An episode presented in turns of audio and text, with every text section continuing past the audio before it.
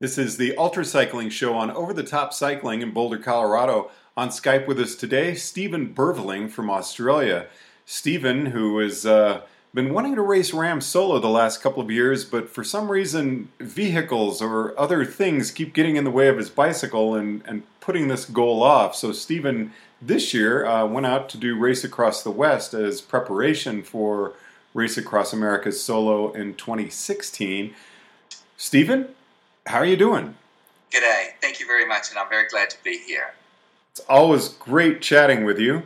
Um, it, eh, you know, a lot of us would look at you and see you just out on your bike and think, "Wow, Steven is amazing. He's he's out here at the starting line. Not good enough for you." I want to get to the finish line as well, and I want to get to the finish line in Annapolis. Uh, but in the meantime, there have been, as you point out, some obstacles that have been in the way, uh, which um, have taken their toll. This year, it was great being at the start and also being at the in the hall on the the Monday beforehand. And I'm sure that I did look a little bit odd, uh, rocking up with my walking stick, going, "This guy is actually going to race RAW." But um, I was very happy to be there. Fortunately, my walking stick is there for walking rather than for cycling. Now, you and I are going to chat some about RAW, but what we really want to focus on is the rider's mental state and their mental goals going into an event, correct? Yes, yeah, yeah. Uh, I learned an awful lot during the race across the West this year. Um, that, frankly, my mental coach has been trying to get into me, and suddenly the light's gone on. And I'm very happy to, I can share that. Now, you use a mental coach. You also have a cycling coach. The two, do they work together at all? Um, no, uh, other than that they know of each other's existence and that collectively they push me upwards. Uh, um, the mental coach really keeps me going, and you can imagine that this year. Well, let's just come back a, a, little step that in October I was blown off my bicycle by a triple trailer in remote Western Australia, which um, caused me to be in hospital for a month and off work for more than four months, and also off my bike for quite some time. That was whilst I was training to do RAAM solo in June 2015, which then didn't happen. When I got back on my bike, and Marco, my physical coach, Marco Baloh um, gave me a program and I'm doing all this stuff. And then I can recall in about April going to my mental coach, Paul Penner, here in Sydney. And I said, and I do all this stuff and I do the things that Marco asks me to do and I continue to stick with the program. And Paul said, yeah, but there's a but. What's the but?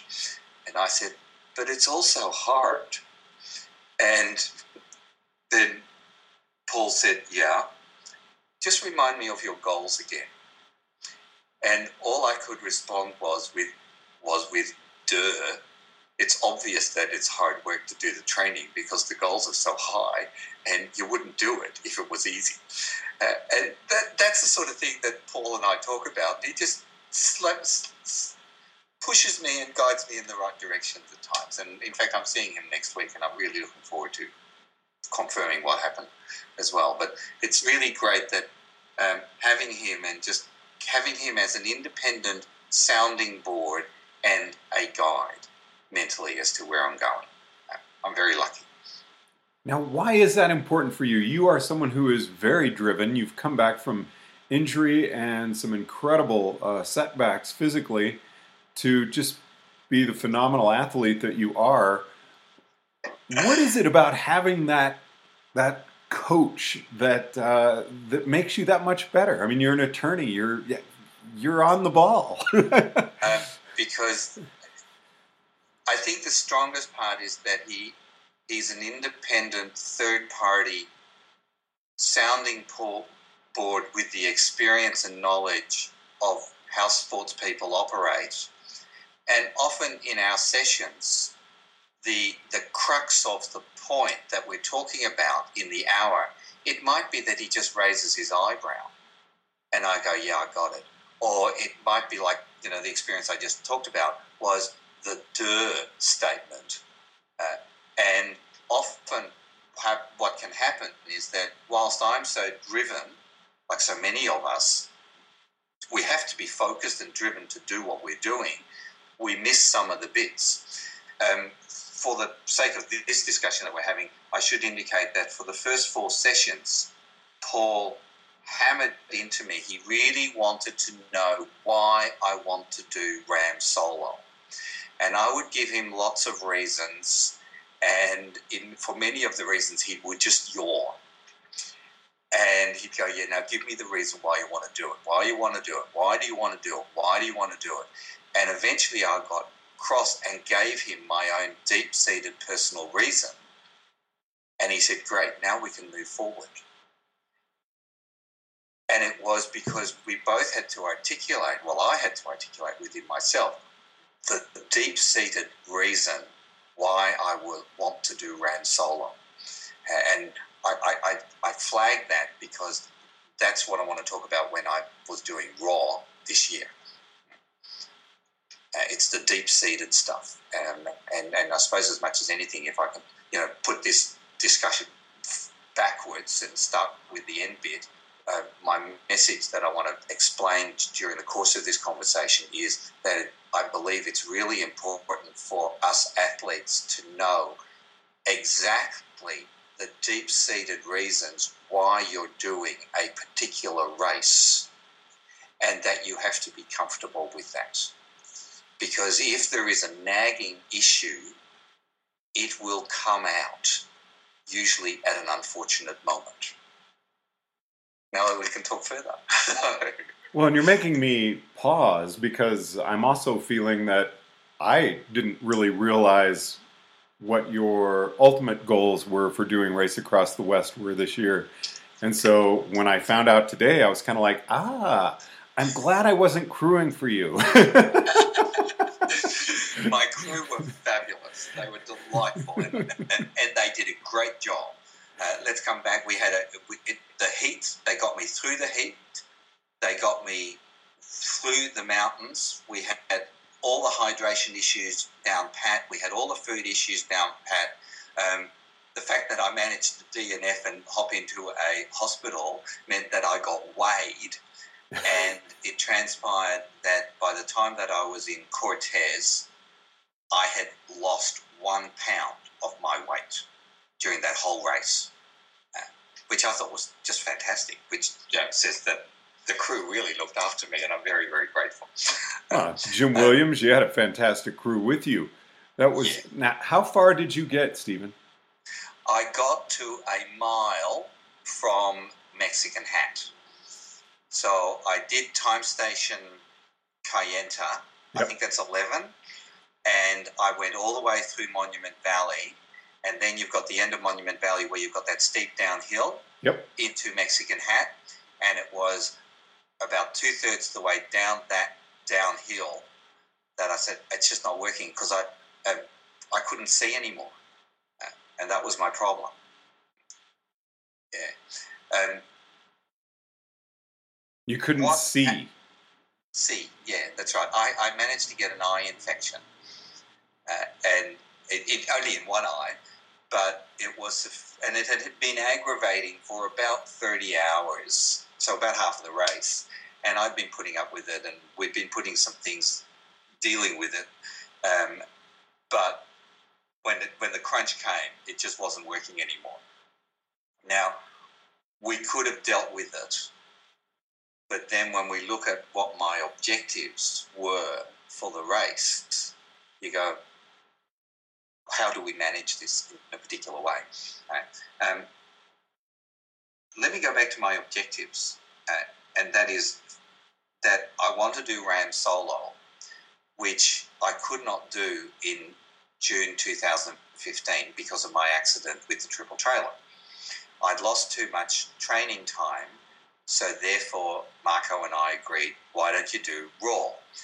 And I want, to, and, and doing RAW would satisfy three things. One, it would keep me within the Race Across America slash Race Across the West community. See me at Oceanside, be there with all the buzz, you know, and that was great.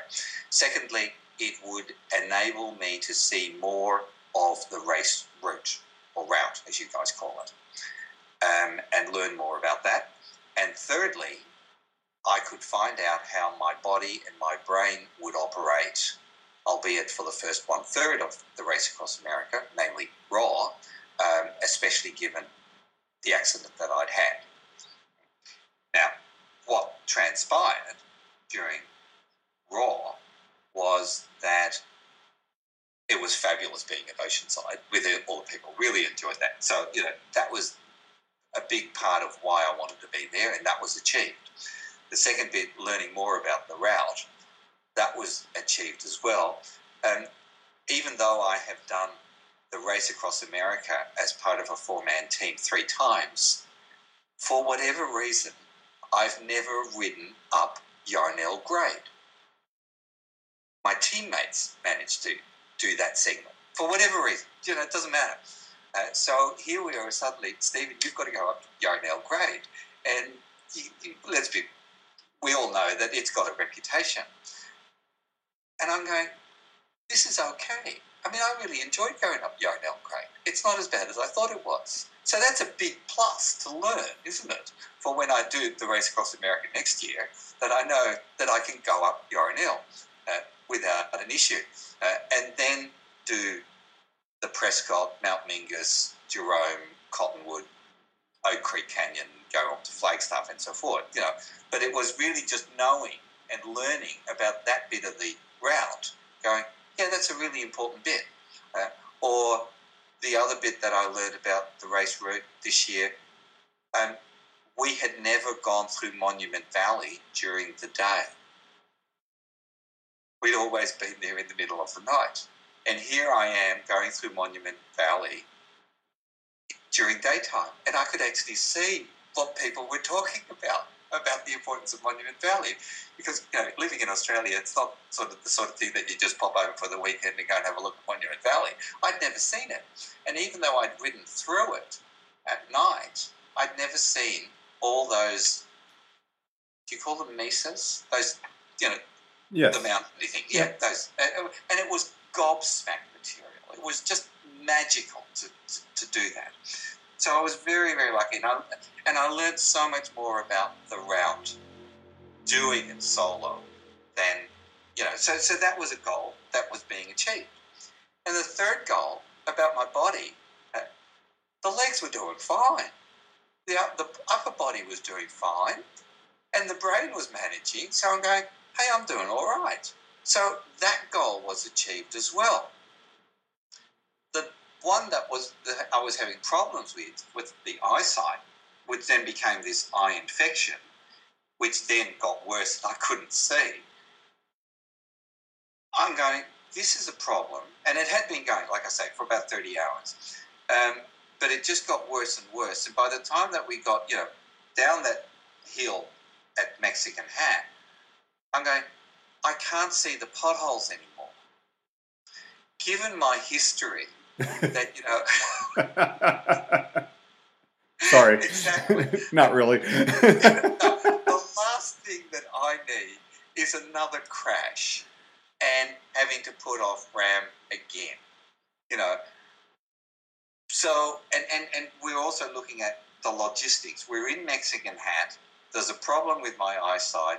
We got some medication in Kayenta, which wasn't obviously working.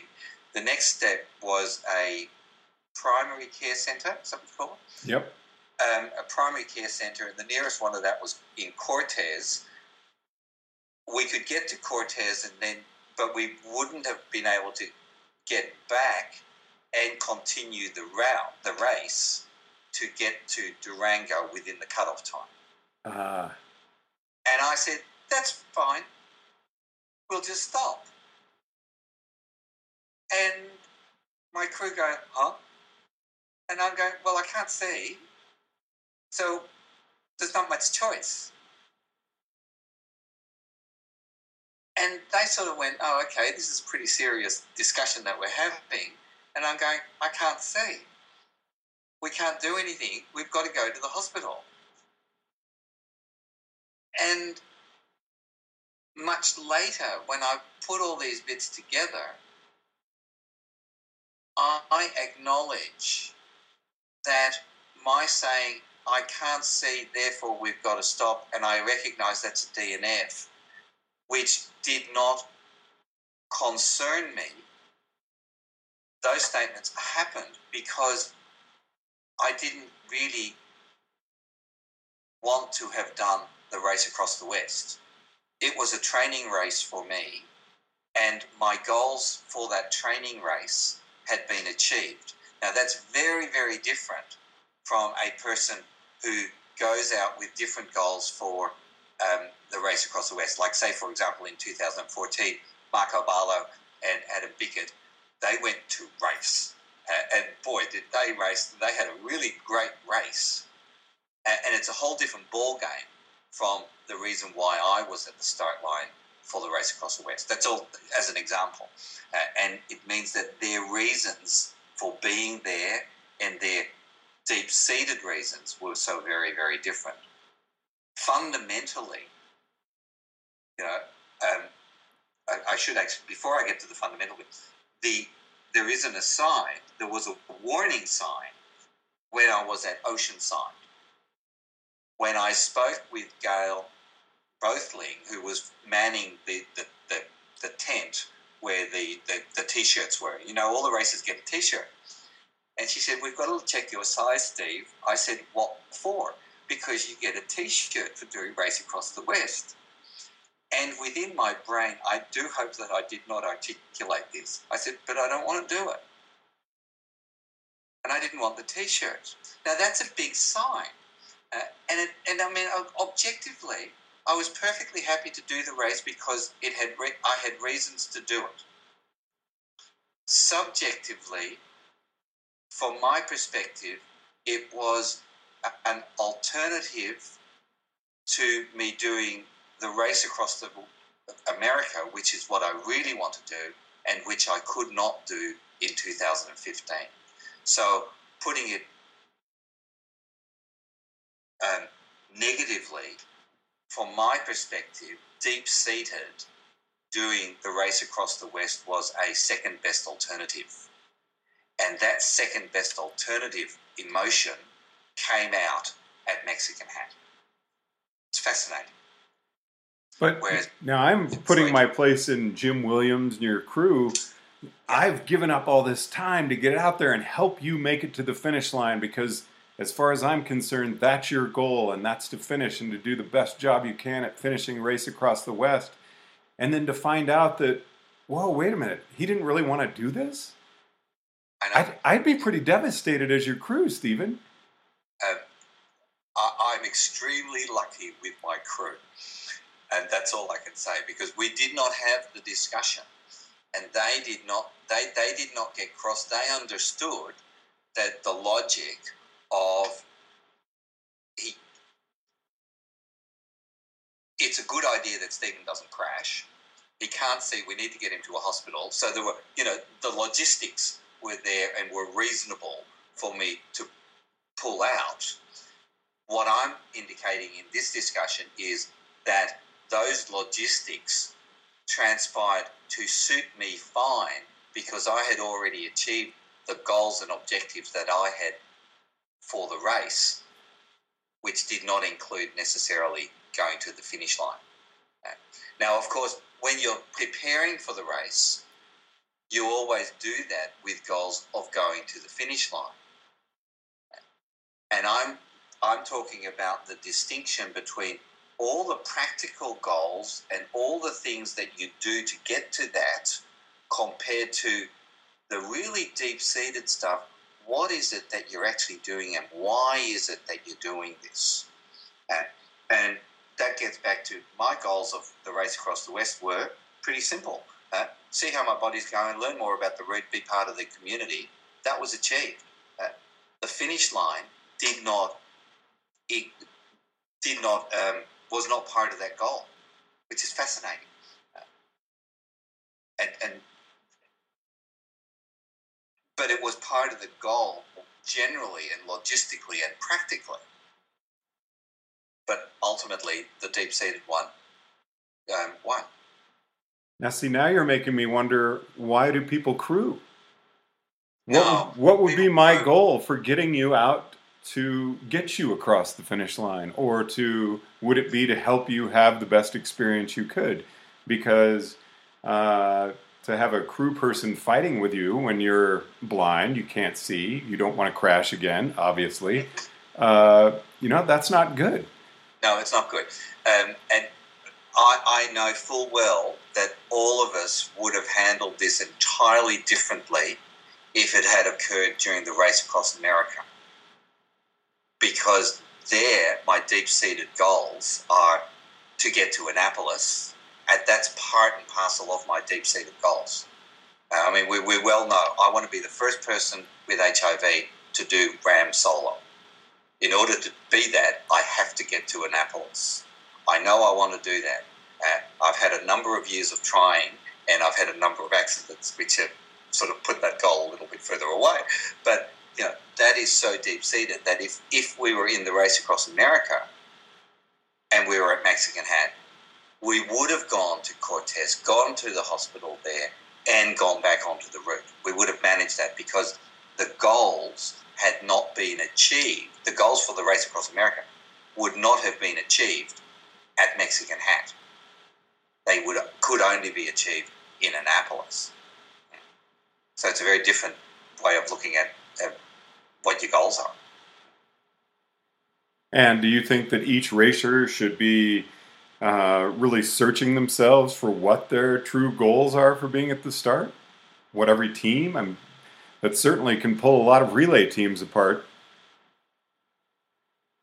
And I think there are two points. One is why are you there, and how, how much flexibility have you got within your goal settings?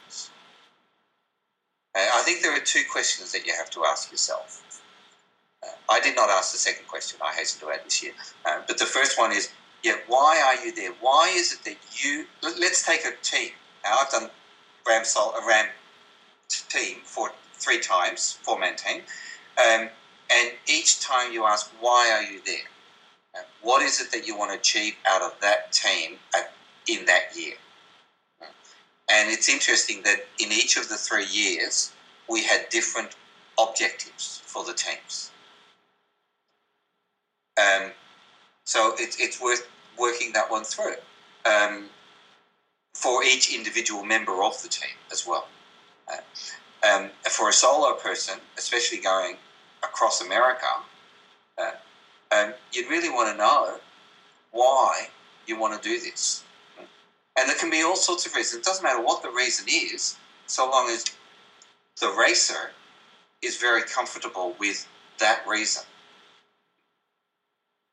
And that from the racer's perspective, if he can or she can say, I want to do RAAM solo because XYZ. And if within that racer's body and thought processes, that XYZ continues always to ring true, hey, that's a good sign, isn't it? And if there isn't, if there's a nagging doubt about it, then go and explore that nagging doubt. It might be that you can cope with that nagging doubt. But if that nagging doubt is so hard, so so big, then you go, well, what's your real point? Hmm? Um, and, and it's just an exploration of yeah, why you're there. And I'm hoping that knowing for the racers to know why they individually are there will give a them the incentive to keep going forward. Turning that around I get great strength, and I always have had great strength. I love the bit. It's at, it's in Bicycle Dreams at one hour, three minutes, and 48 seconds, where Patrick Autissier's crew chief calls out to him and says, And remember why you're racing. And he was doing it as an HIV researcher.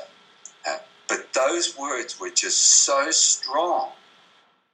And if each crew chief can say that to their racer when the racer is feeling, let's call it down, uh, um, that would be an incentive. And that's why we're going. And, you know, the same thing. Why do we all get up at three or four o'clock in the morning and start training before work? It's because X, Y, Z. Uh, and it's the same, it ultimately will be very similar to that goal. Uh, my goal is, as I say, to be the first HIV positive person to race across America. Hey, that means I've got to train. Why am I getting up at four o'clock? Because I want to be the first HIV positive person to race across America. And coming back in that conversation to what we're talking about with RAW, notice that RAW doesn't get a mention. And it's that point that I'm talking about. And it's a suggestion that we recognize that RAW, in my situation, didn't get a mention. Whereas in Adam's situation last year, last year, hey, it got a big mention, didn't it? so and that was good, you know, and it's really important that those things happen. And um, so, yeah, it, it, it's it, it's that message. Know why you're there. Know what you're doing. Feel comfortable with that, so that when you need to be flexible during the race, like I needed to be in Mexican Hat, you can actually be flexible, which I was not. I freely admit it in the race across the West because the fundamental reasons for me being there did not include finishing, in contrast to if I did ran, where the fundamental reasons. Well, Steven Berveling, we look forward to seeing you in Annapolis next June. I'm working on that, so and I'm planning on being there on the day which happens to be my birthday. So um, that'll be a big incentive as well to actually get there. So. Fantastic. Always a pleasure visiting with you, Steven. Thank you so much for checking in with us. I thoroughly enjoyed the talk, George. We'll talk soon. Take care. You've been listening to Ultra Cycling on Over the Top Cycling. Our guest today, Steven Berveling. Be sure to follow us on social media on Facebook, Over the Top Cycling, Instagram, Over the Top Cycling, on Twitter, we are Over the Top Bike, our website, overthetopradio.net. You can download us on iTunes or follow us on the ACAST app. From Boulder, Colorado, I'm George Thomas.